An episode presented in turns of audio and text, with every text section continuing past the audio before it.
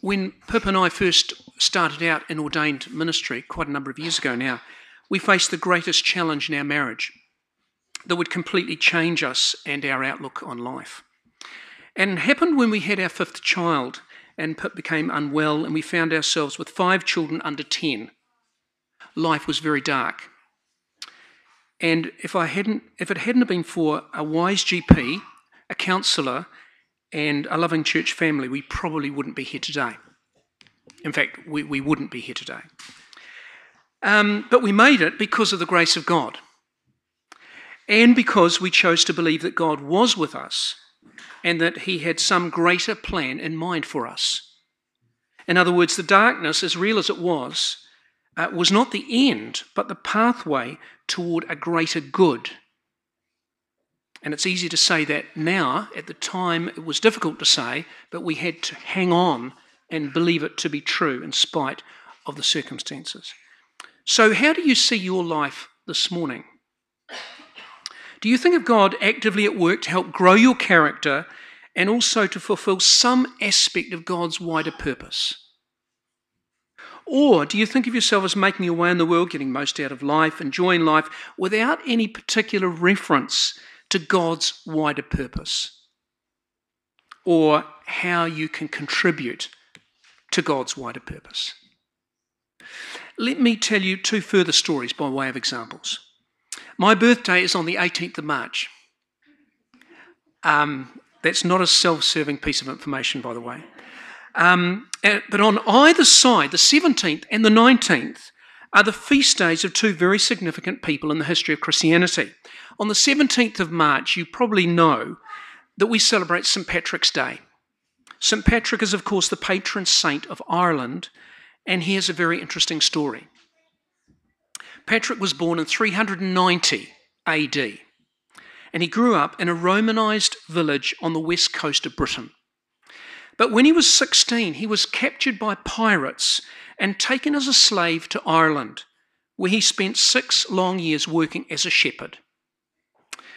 Think about what that must have been like for Patrick to be ripped away from his family, his way of life, taken over the sea to a completely different people and language and culture. He must have experienced the depths of despair. But he eventually escaped, and after many adventures and difficulties, he was reunited with his family. And in the meantime, his faith in God had grown deeper, and so he trained for the priesthood and was eventually ordained bishop. But he then felt God's call to return to Ireland. And so he did return and became an evangelist and travelled all over Ireland, preaching Christ and God's love and setting up monasteries. The standing stones, which were so prominent in Celtic polytheism, were kind of recarved into huge Celtic crosses that we know and recognise today. Such was the impact of Patrick on Ireland. But think about this when God called him to return to Ireland, the place of his enslavement and unhappiness, Patrick could have refused on the basis that the Irish were the very people who had caused him so much suffering. But instead, he chose to believe that God had permitted his suffering in order to bring about some greater good and in that way, good triumphed over evil, not immediately and not without considerable heartache, but eventually God's purposes involved the transformation of suffering into the blessing of a whole people. And so we come to the other great saint of the church whose special feast day is the 19th of March, the day after my birthday. The saint I'm talking about, you could probably guess, is St. Joseph, the husband of Mary, who we heard about in our gospel reading today. So, what do we know about Joseph? Well, Joseph's ancestral home was Bethlehem, but he was living in Nazareth in Galilee in the north. He was engaged to be married to a young woman whose name was Mary. Now, to fully understand the situation, we must realize that in ancient Israel, Betrothal was a legally binding commitment between a man and a woman. It was as legally binding as marriage itself, and in that way was not the equivalent of engagement as we know it today. So you can imagine Joseph's alarm when he learned that Mary was pregnant. Who was the father? How did this happen? What was Mary's part? What should I do now? Questions must have flooded his mind. They were not yet married. And according to the Torah and the shame and honour culture in which they lived, Joseph would have been absolutely justified in reporting the matter and having Mary stoned to death, as horrendous as that sounds to us today. But throughout the passage, Joseph is portrayed as a good and righteous man. And he decides instead to divorce Mary quietly so as to spare her this fate. But just as he had resolved to do this, an angel appeared to him in a dream and told him to go ahead with the marriage because the child that was conceived was of the Holy Spirit. He accepted what the angel said and so became the foster father and protector of the Son of God. But think about this Joseph's life had taken a calamitous turn. Within his culture, the news that Mary was pregnant must have been utterly devastating. All his feelings must have been confusion and anguish.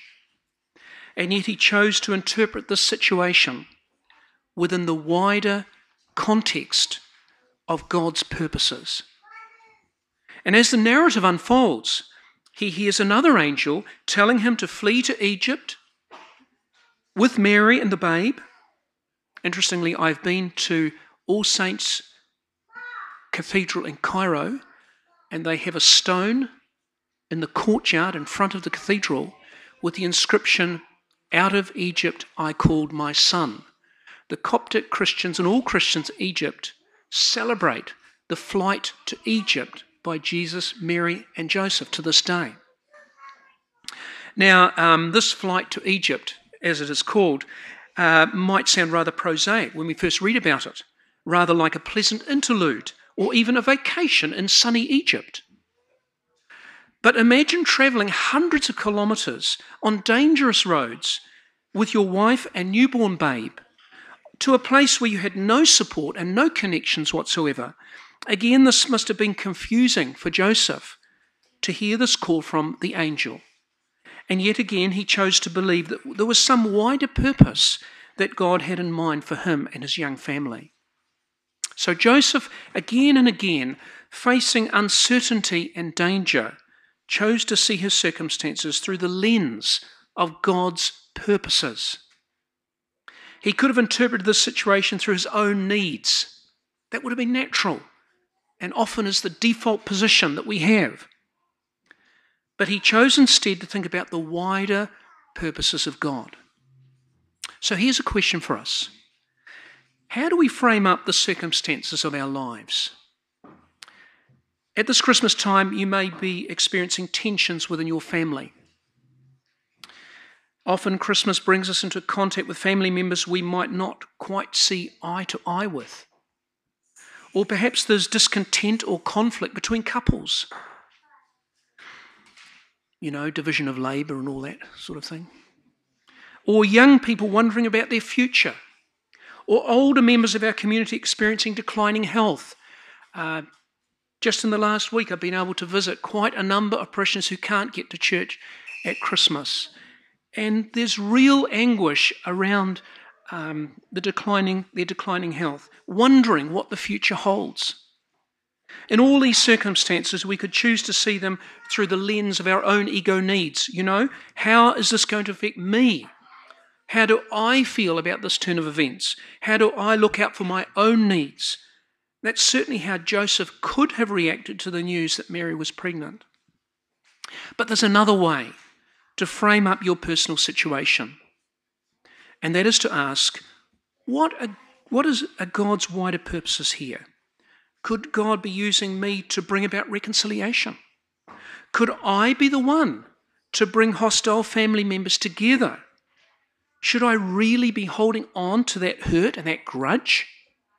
Perhaps God is calling me to let it go and to reach out and to rebuild a broken relationship. Now, these might not sound like they're part of God's grand purposes in the scheme of things, not like the evangelization of the Irish, for example, or the protection and raising of, of the Son of God. But nevertheless, God is at work in your life. And you can be sure that God wants you to be part of His overarching purpose to bring healing, to bring blessing and love into your family this Christmas. When Pip and I went through our darkest days, we chose to believe that God was with us. And that made all the difference in the world. It didn't feel like God was with us. We wanted Him to, to fix it and take the difficulty away. There was still the daily struggle. For a long time, things did not seem to improve. And many times we waved our finger at God and said, Why don't you help us? But we still chose to believe that He was there with us. And over time, things did improve. And what were the wider and greater purposes that God brought about for us, you might ask? That's the question I've asked of you. Well, we became more sensitive to those struggling in life, the battlers.